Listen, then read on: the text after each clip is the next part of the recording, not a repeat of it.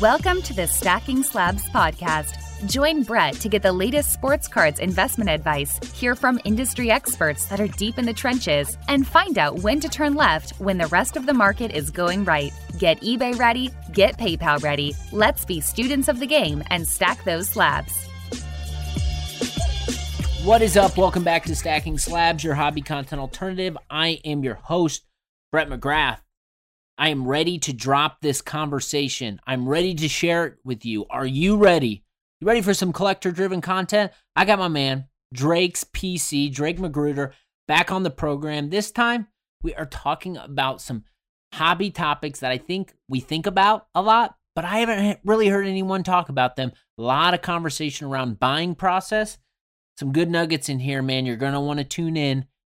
Make sure you follow all the things that say stacking slabs on it across all the interwebs and internets and all those things. But most importantly, tell a damn friend you are enjoying the Stacking Slabs podcast. You ready for this one? Are you ready? Let's go. Let's kick into the conversation.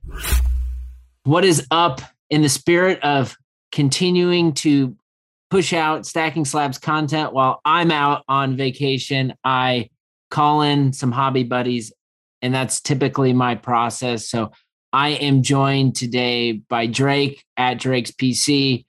You've known him from other episodes we've we've had. We're going to talk about some different topics. I think I I referenced like being a five tool hobbyist and that kind of topic in itself leads a, a, to a conversation of a lot of buckets in a lot of buckets. I think Drake too has made Drake's always buying, but Drake made a, a nice purchase that I think the story behind the acquisition um, would be good to, for all of us to to kind of learn and just see how he navigated that. And we'll get into some other stuff. But Drake, welcome back. How's it going? Brett, man, I'm fantastic. Thank you. Thank you for having me on, um, especially during this busy time as you prep to go on vacation and things like that. Um, you know, as always, I love to be on love to be on the podcast. It's always a, a weekly listen for me. You've had some phenomenal guests um, here lately, so um, I'm just glad to be back on. No doubt. Yeah, we were chatting for the audience. Uh, Drake has little ones, and obviously I have one, and it's we were talking about the the packing and packing for ourselves and packing for the kids and getting the car and all the stuff ready for the vacation and the madness of the build up to the vacation and then just when you get back from the vacation and it's like I think we all need vacations but it's a little stressful at this point so I'm excited to eventually be at my end destination.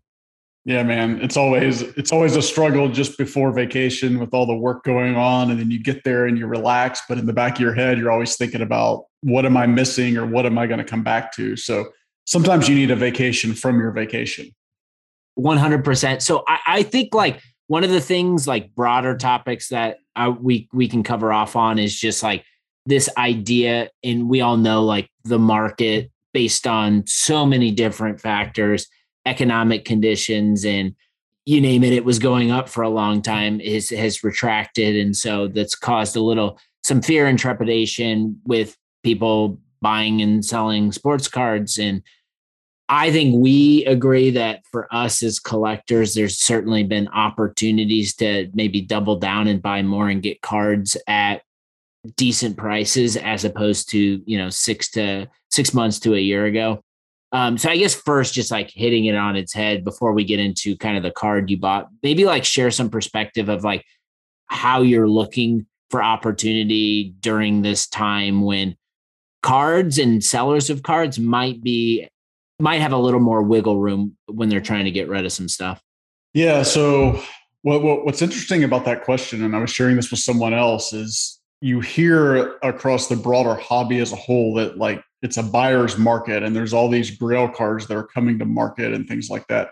And maybe that's true for some other players, but it feels like with a guy like a Peyton Manning, right? I'm still not seeing those grail cards really hit the market you really have to dig deep to find them buried buried in a collection you know there's uh, there's been a couple like drew brees cards that i've picked up where i've been fortunate where someone knows that i collect them um, and they've come to me and said hey i'm i'm looking to move this would you be interested before i send it to auction or before you know before i offer it to somebody else and so that's more of what i'm seeing than anything else versus just me sitting there and you know, there's some Manning Grail that hits the market um, that I'm looking for. That's just that's not happening in that aspect.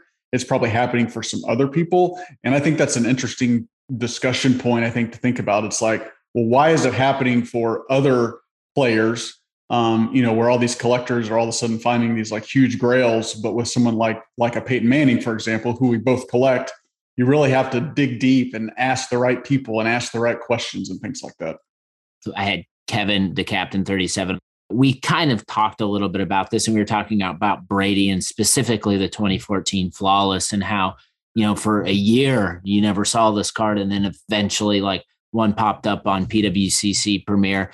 Um, and I, we were just like riffing on this for a minute and I was just thinking about like like the availability of these cards going to market. Like I think like there's not a really like great way to like measure it, but I think like we we feel like we we have a feeling about like how like seeing these grails, especially if we're in these these PCs or deep in these PCs, and it gives me this like perspective of like okay, the Brady or the Manning, like the collector base within those players is really strong because they are buying the cards, not necessarily because they know they can, you know, 2x it in, you know, a few months, like maybe some of these new active players where there's the build momentum for the season and then kind of be stagnant.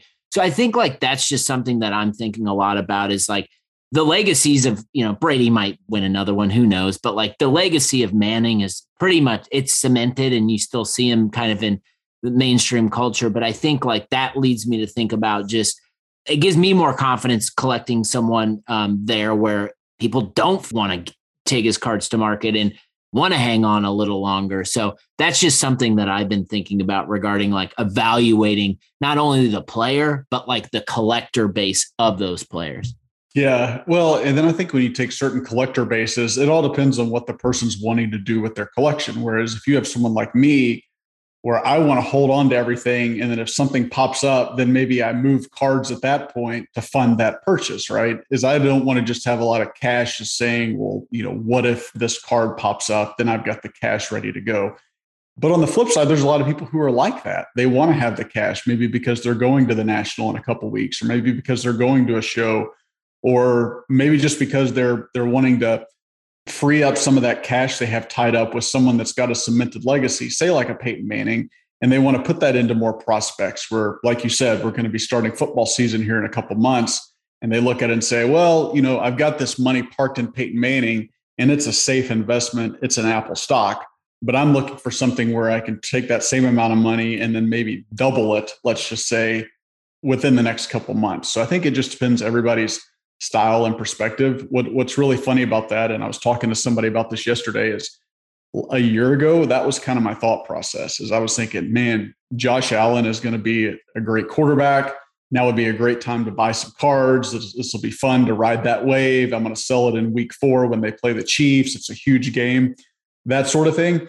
But literally, I bought the cards, and as soon as they arrived in my mailbox, I was like, I want to sell these things. I can't have them. Like it just makes me nervous having you know that that type of prospect and things like that.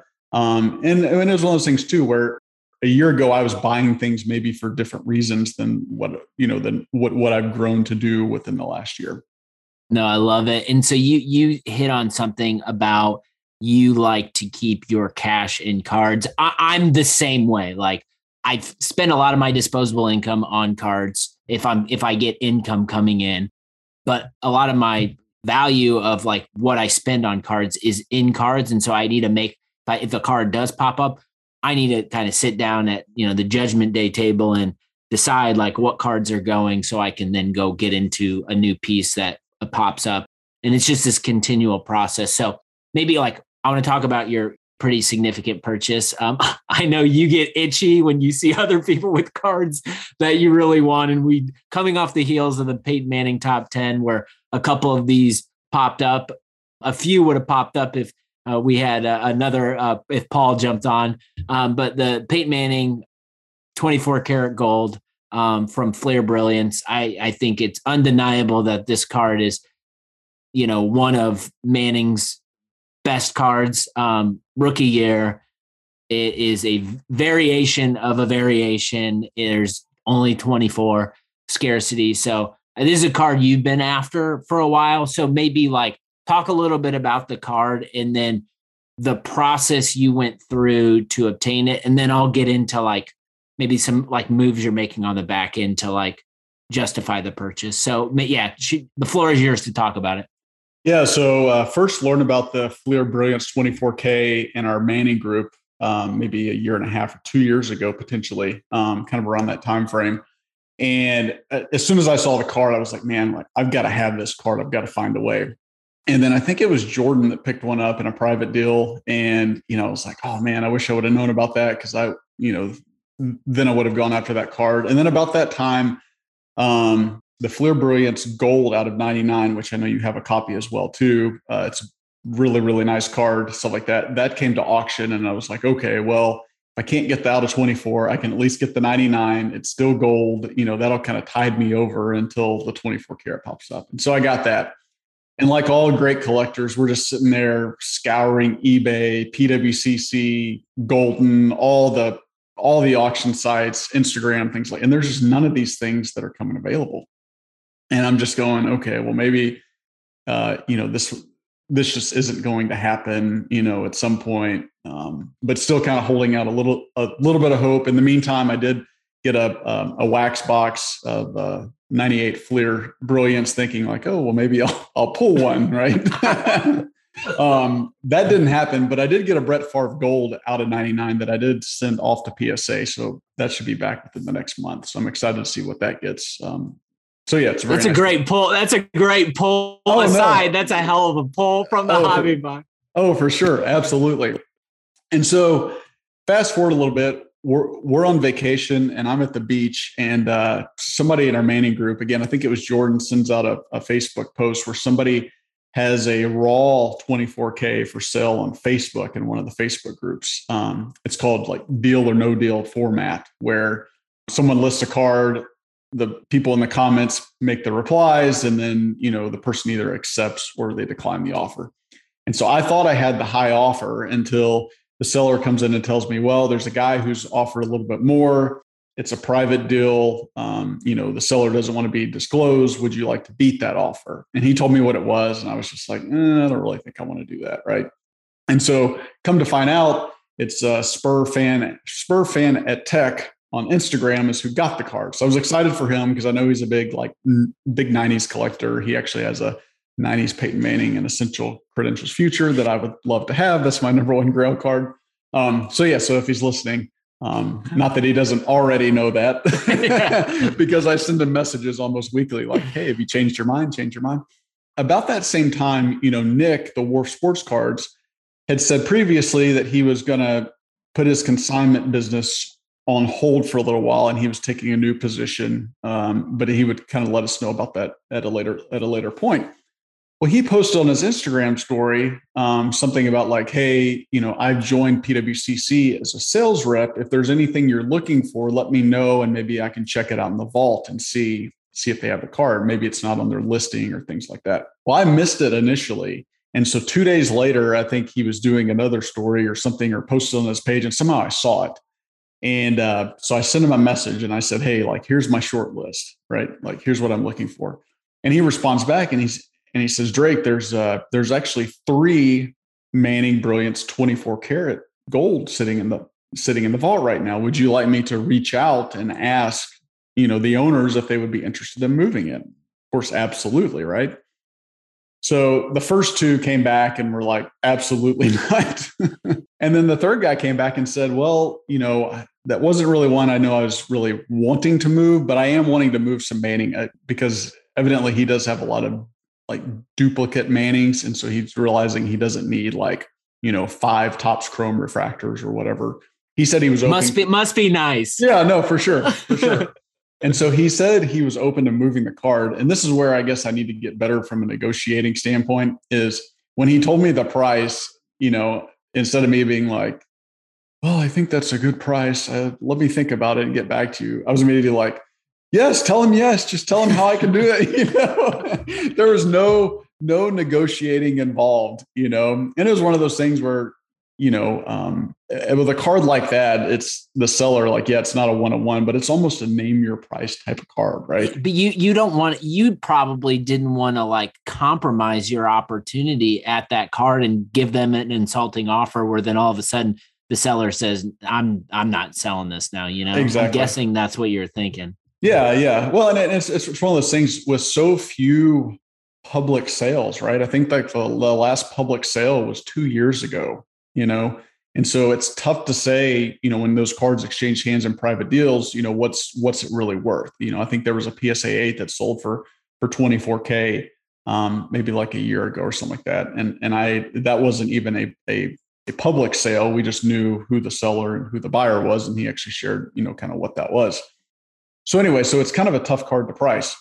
We talk on that and then i'm kind of working with nick going you know i've never really done a big private deal before what are the options? And so he's telling me all the options that they have um, which is really great you know if, if you have cards in the vault you can leverage those right? Um, and so then pwcc would give you a cash advance um, they have some things where you can take out a loan if you want to you got to pay it off in like three months um, and so i'm sitting there and i'm trying to figure out you know what what what what's the best route to go? And so I'm thinking, well, okay, well, maybe I can sell some cards to help raise the money.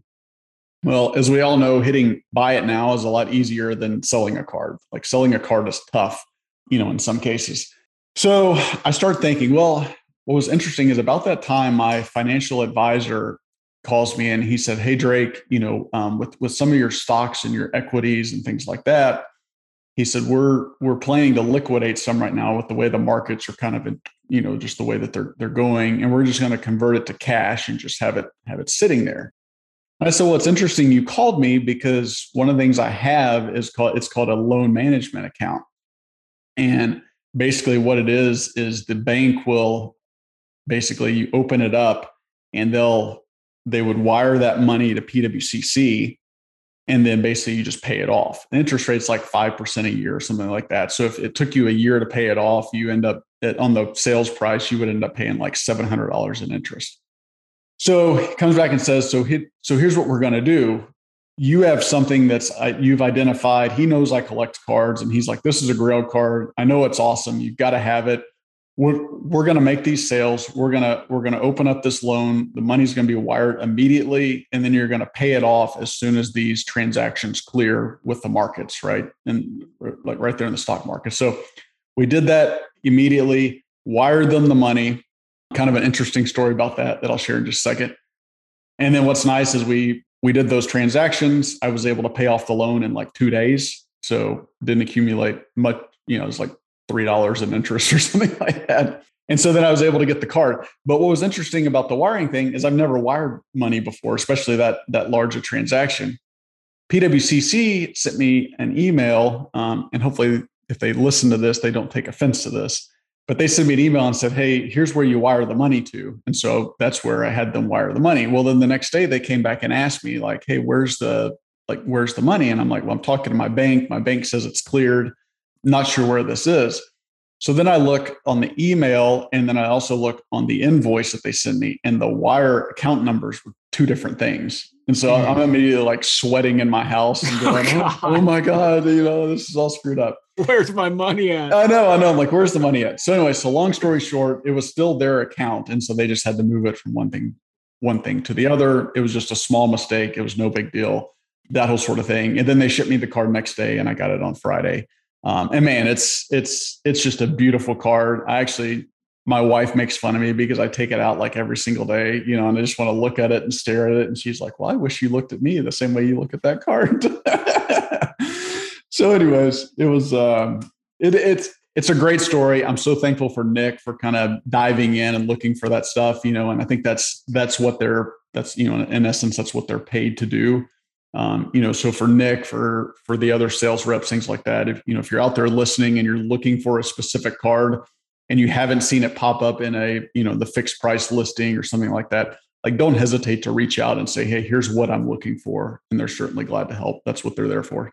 So i'm so glad you shared so many details there because i think this is such an interesting topic and I think at like the highest level we as collectors view what we can afford from the perspective of like what is the cash that is currently in my account that if a card became available? And then we get to that next level of okay the cash in my account and then the cards that i have and the moves that i make. But like we never really I, I don't know like i've never really thought about just like my my net worth and all of the income that i have and investments i've made and moves that i can make in order to if the card of my dreams came up like talk to my financial advisor and make that happen i guess like the the scenario that you just described is it probably happens all the time. I don't think it's get discussed enough. Um, is somewhat straightforward, but it's a little complicated. Just all the little moves you made to navigate that. Um, I guess what what advice would you have for anyone else out there if they're if a similar scenario happened where their grail card appeared, but like the is like the sticker shock of man, like I'd love this, but I'm not sure that like I can do this right now. Like, what sort of advice would you have for anyone out there? in that situation? Yeah, I mean, I think you just have to look at all your options that you have. You know, like so. So one of the first things I did is I looked at okay, here's the amount of money that it is. What would I have to sell to raise that that much money? And I'm pulling out these cards, and like we talked about previously, I'm looking at this card, and it's like, for example, I'm not saying this card is for sale, but I did look at it, and I knew someone was a potential buyer of Manning's uh, 1998 Platinum Medallion, and I've got that in a PSA 10 and I thought, well, this might be one that I might want to move, you know, and that would cover at, at least half of the cost of the card. But then the more I looked at it, I'm like, man, you know, this this card, if I get rid of this, I don't know that I can replace this. Because if you go out and did an eBay search for Peyton Manning Platinum Medallion and a PSA 10 right now, it's either not out there or it's insanely priced, right?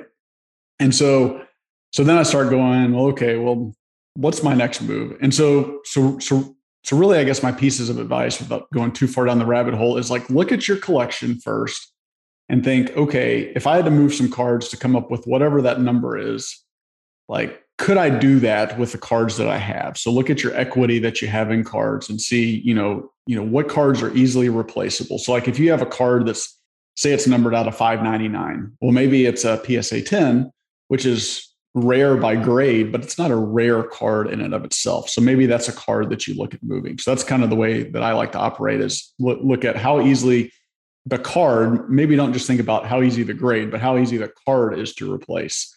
That's the first thing. And then the next thing is, is to look at your different options, right? Um, I'm certainly wouldn't tell people to go like run up a huge credit card bill or something like that. But if you have to put something on credit, that at least gives you a month or so to then identify what cards you want to move and then you pay off that credit card bill. Like don't leave things hanging out, gathering a bunch of interest, things like that.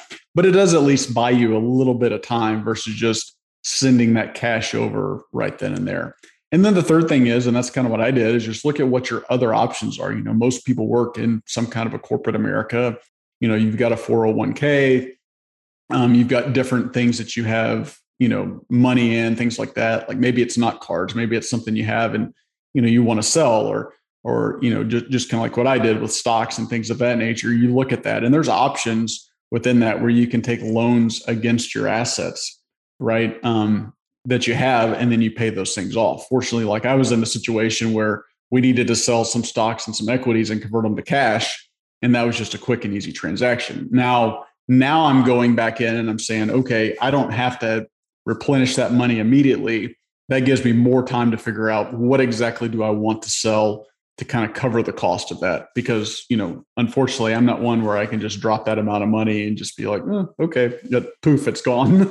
You have to replenish it somehow. So i think that's that's probably the three things that, that i would think of. And then and then really the last thing is you know if you if you have cards stored in a vault or whatever look at whatever options that company has there um, as well too because a lot of times you know based on the value of the cards that you have in there they can advance you on some purchases or you could immediately you know send some of those cards to auction right? And then you've got that money right there um, you know within the auction house to make the purchase on that card.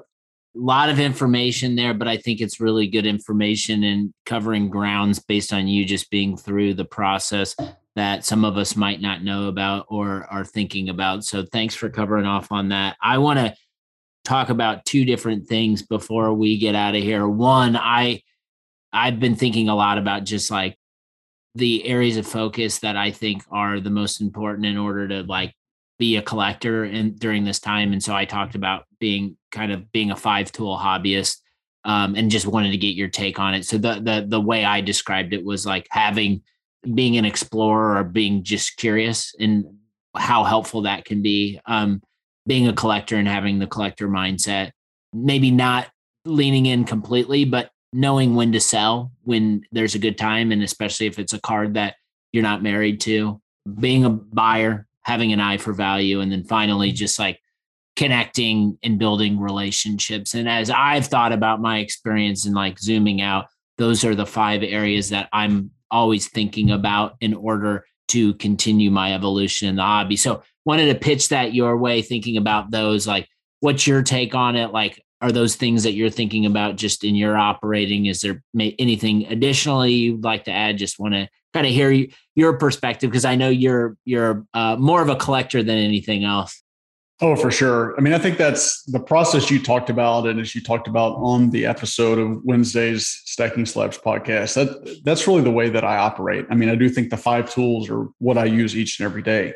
You know, you talked about from a, like an exploration standpoint.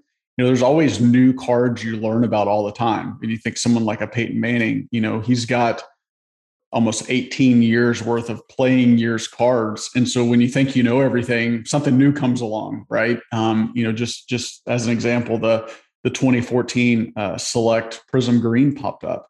And and i had no idea that that one was out of five right and so you learn something new every day as the old saying goes and so it's always neat just to dive in and learn kind of different sets and things like that and then the other thing too is it's also fun sometimes to pick up new little like side PCs, you know, um, and so it's fun to explore that. And then you pick up, you know, someone new, like maybe they played where you went to college or something like that.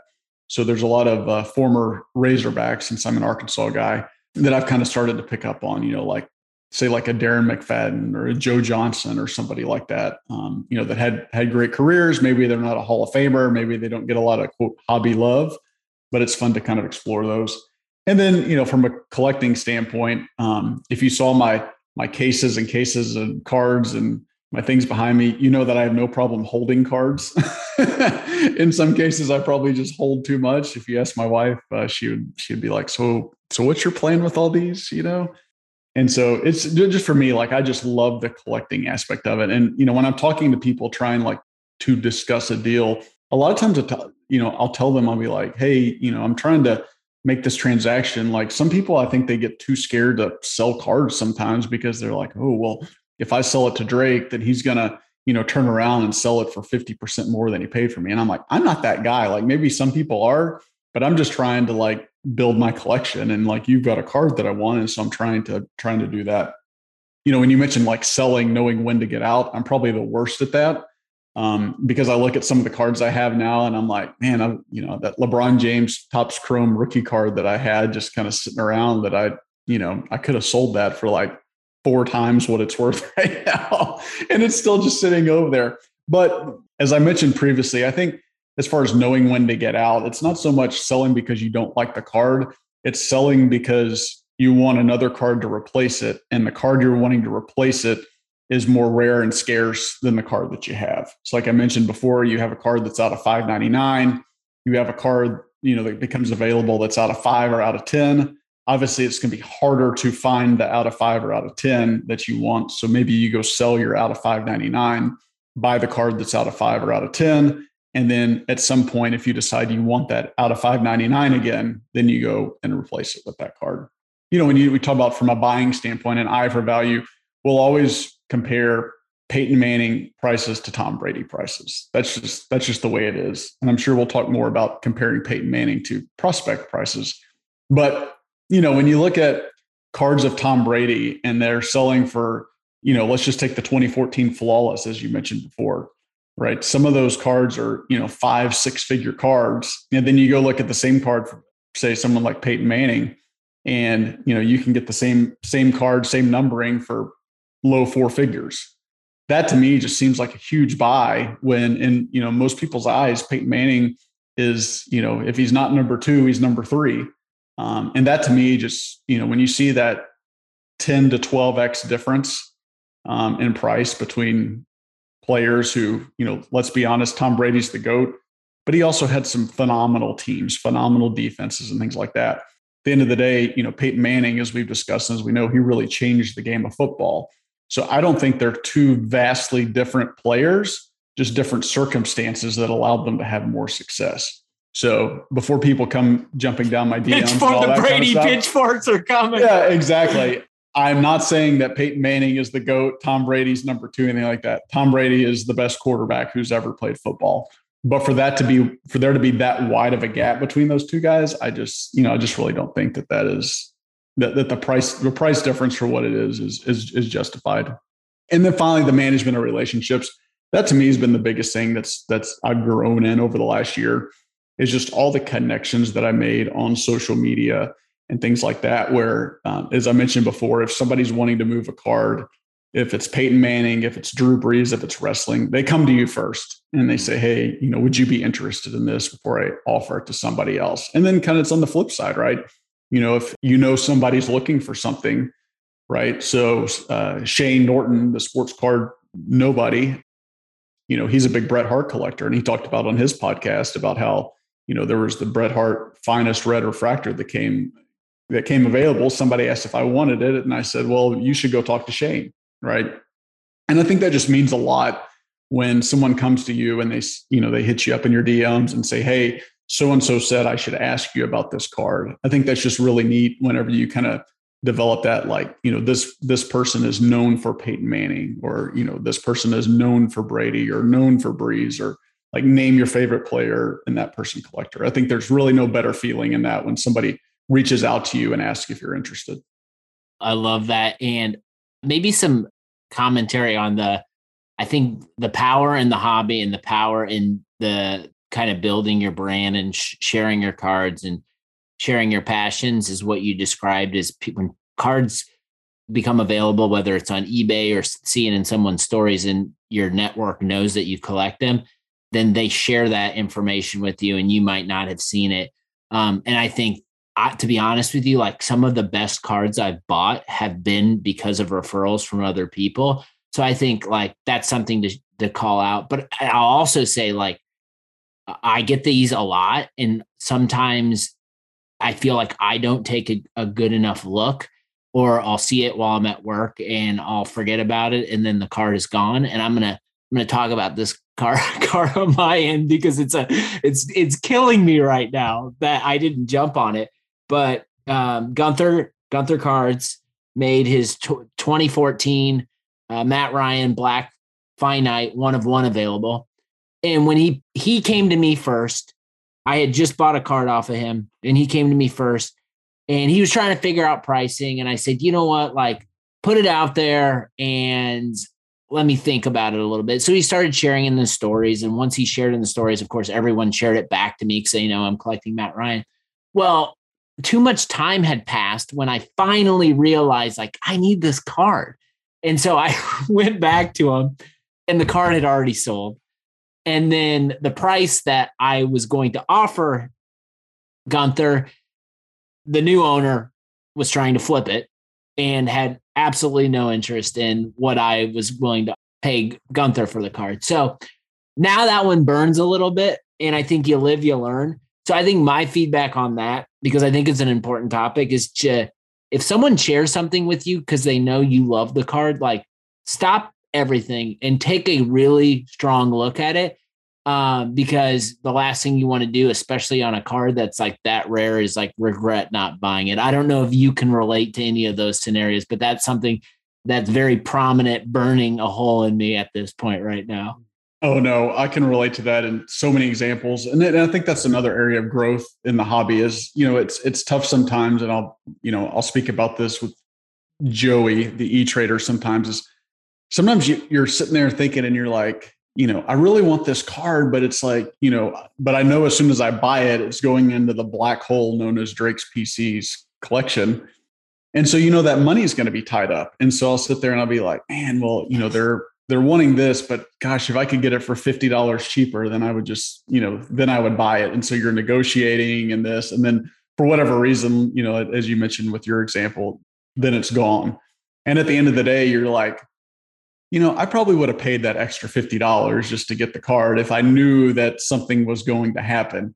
And so I think, you know, when certain times when things come up, like and, and and there's friends that I that I've chatted with before and you know, things like that, and they'll be on a card and they'll miss it out for something similar. You know, I think if you really want a card, just go get it. Like don't be don't be cheap about it. Don't be thrifty, try to cut corners, things like that. You know, as long as the asking price is, is reasonable, right? Like don't don't overextend yourself just to go get it. But if it's a difference of 50, $100, a couple hundred dollars, something like that, if it's a card that you look at, like you said, a black one of one, you probably only get one shot of it at, at that price because the person who's buying it at that certain price probably not looking to sell it as you mentioned for the price they paid for it. And so i think if you if you've got that conviction behind the card and i think we talked about this on the previous podcast with the roman reigns superfractor right? You've got that. I, I, I jumped in. I had that conviction on it. I was like, I've got to get this card. Same thing with the Peyton Manning 24 karat gold. Like I said, I just didn't negotiate on it. I just said, let's go get it. You know, here's the price, what it is. I've got to go do it. This is probably the only shot that I have at it.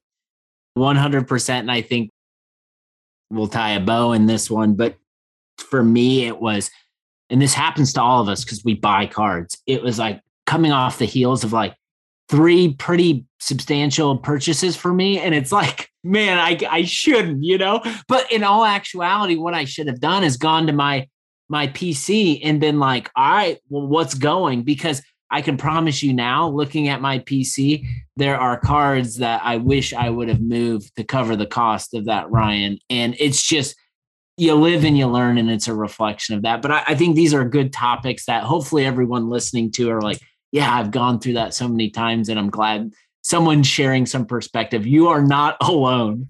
You are definitely not alone. And, and, and I, you know, just my piece of advice is sometimes you may look at it and be like, let's just say it's a $2,000 card. You may say like, gosh, that's a lot of money. And $2,000 is a lot of money. I'm not, I'm not trying to like minimize that at all. But then you go look at your collection and you're like, okay, well, what cards could I get rid of to replace it that? Well, say you have like 20 $100 cards, let's just say. You sell those, there's your $2,000 that you need right now. And I bet those $100 cards, you could probably replace all of those very easily. So I think when you break, start breaking it down like that and look at the equity you have in your collection and what you could sell to replace it with, like you, it makes that number seem a lot smaller, if that makes sense. It does. Covering a lot of ground here. Let's close it out with this because I think this has been a conversation topic in the DMs that have been going on for since it popped up and you asked the question. I think it's a really good topic um, to kind of end on. You asked um, Chris and Josh on the crossover a question about why, like, there's all these sales that are happening of these, you know, active players, big sales happening, and asking the question, like, I believe the question was like, I guess maybe to make sure I get your question right, you share the question. Yeah, so absolutely. So so the question I had, and I and I wanted to make sure I wasn't saying like one is overvalued or one is undervalued, something like that, is I was just trying to understand when you compare these modern players like a Joe Burrow or a Justin Herbert, um, you know, or, and like those type players, you see some of the sales of their cards and they're over six figures. And maybe it's a National Treasures RPA out of 99 or something like that. And those are selling for quarter of a million dollars, half a million dollars plus, things like that.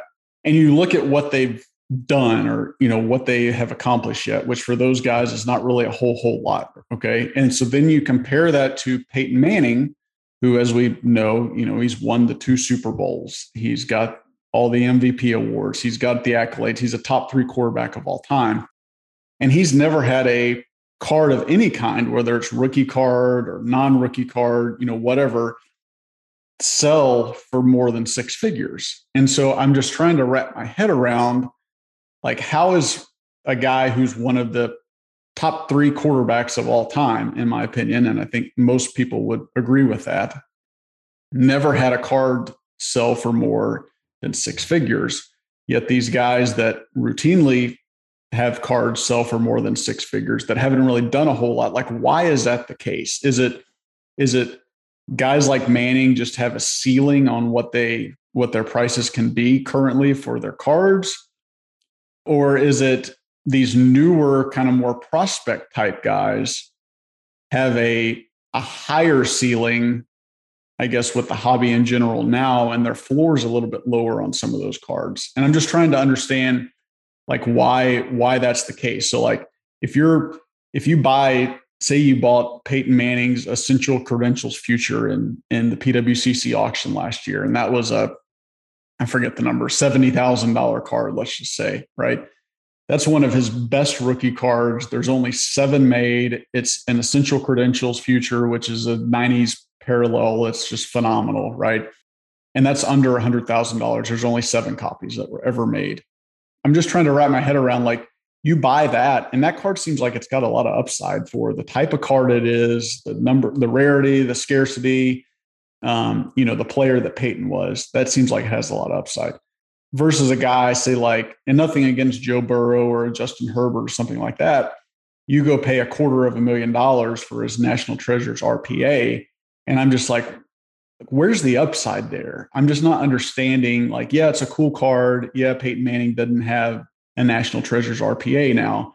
But I'm just not understanding like when you buy that card, like what's the what's like what are you hoping to do with that? Because in my opinion, you know, unless let's just take Justin Herbert, unless he goes out and wins three or four Super Bowls and five most valuable player awards, stuff like that, there's no way for that card to go but down, right? And so I'm just trying to understand when folks are making those buying decisions, like what's the rationale behind it?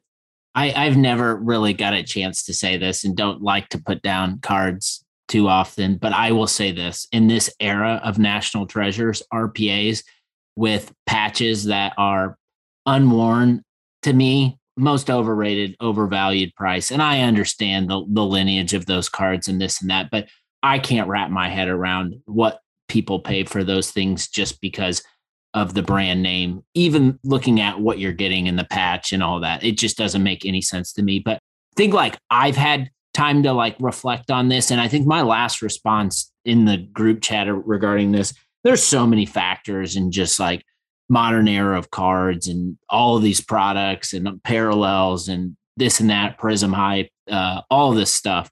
But I think to me, it's almost like the what happened when you're cards go for that value, it's almost like there is this segment of the hobby where it's like what they've done on the field now and where what they'll do at the end of their career doesn't really matter because if people are buying those cards, they're not really planning to hold them for the duration. They're just trying to, it's just like spend a lot of money.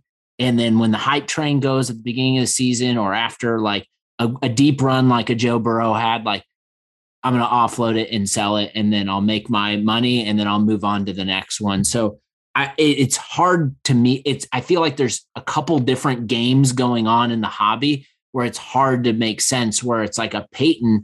Um, yes, he's got a strong collector base. A lot of those cards are stashed in people's collections, but like your ability as someone who's looking to flip Manning and make money off of Manning, your ability goes down because like that like hype machine, those packages on Instagram, other people sharing. I mean, Mac Jones has been in my, and I'm, so sick of seeing Mac Jones, a very fine player, and he probably is going to have a really nice career in New England with Belichick. But like, we see, I see his cards every day, and it's like he's the second coming. And so I think just this like hype train and we, the speculation and prospecting is so ingrained in the hobby that when you move upstream, it's like it turns all of that up to like 11 and then all of a sudden like things start happening where we sit back especially as collectors of a guy like manning and it's really hard to wrap our head around or make sense of it it's not a perfect take it's not a perfect opinion but like as i'm trying to wrap my head around it that's kind of what i've come up with at this point yeah and there's probably probably two things that I, I that I can think of. Like, just we'll just take the Mac Jones, right? So the so the kid pulls it, sells it for a hundred thousand dollars, and then it gets graded, right? So that adds a little bit of value to it. So then the person buys it there. Well, then now I think it's for sale again. And so I think, you know, at what point does a buyer look at that and say, like, why am I paying this amount of money for this? Like, it's just a game of hot potato, and it's always just like you mentioned, the hype is building over and over and over again. And so at some point, it just gets to a point where you have to step back and say, like, whoa, let's pump the brakes a little bit. This doesn't this doesn't make sense where I'm spending this amount of money for this type of player, right? Um, and so, and so I think it's not the initial buy; it's the folks who are buying after that initial buy. It's like, what are those folks thinking? And that's just kind of what goes through my head. And then the second thing I'll say is, if I'm say I'm wanting to buy some stocks, for example, if I want a blue chip stock, I go and buy, for example, like we'll just say like an Apple stock, right? And I know what that's worth. Um, I think the other day it was trading like 190 bucks a share, right? That's a blue chip stock. It's not going to triple overnight. It's not going to quadruple overnight. It's it is what it is. It's steady. It's slow growth, kind of up and to the right. But at the same time, I'm not going to go buy name your favorite tech startup company. Say Apple closed at 190 dollars a share. I'm not going to go pay 400 dollars a share for a tech startup company, such as like what we're doing, seeing done with these rookies and prospects and things like that if I want to invest in those, I want to go buy them for, you know, $10 a share and hope they get to $190 a share over time. And so I think just making from, you know, a comparison perspective, and I'm not, I'm not comparing sports cards to stocks, right? Because um, I know that's been a controversial topic, but it's just one of those things I just look at as far as when people prospect in the stock market, they're in those penny stocks and lower, you know, the lower value and stuff like that in hopes that it will do that if they want to buy an Apple stock, right, they go buy Tom Brady, they go buy Peyton Manning, they go buy Michael Jordan. They're not looking at somebody that's a prospect and paying, you know, two to three to four times the value of that Apple stock to go and buy that person's card. So I'm just trying to wrap my head around like why that happens in the card market, but it doesn't happen in other markets. So I just for the first time realized the Mac Jones one of ones has sold for more than the Peyton Manning essential credentials. And now I'm struggling a little bit. But I think like, I don't know, like the way product is constructed now, um, and the way the hype goes in the hobby, all it takes is one sucker. One with a one of one, you get the card, and then you can spend all day marketing it and talking about how great Mac Jones is and feeding into the excitement of the NFL season. And all of a sudden, like people aren't buying these cards because they love Mac Jones or love the New England Patriots. They're buying this card so they can do the same thing that the person just did to them, you know? And so that's a very dangerous game, I think, especially when you're spending six figures on a card and I know, and I'm not here to say we shouldn't do that or that shouldn't be a part of the hobby. Like people are allowed to do whatever they want. I think it's just awareness to know that this is going on. And in a lot of cases, there's only one way for this those card values to go when it's that high on a current player who hasn't done anything, and that is down. Oh, 100%. It's a it's a slippery slope and that not a slope that I want to be on. Not at all. Maybe we close out with this. I know you're going to the Dallas show in July.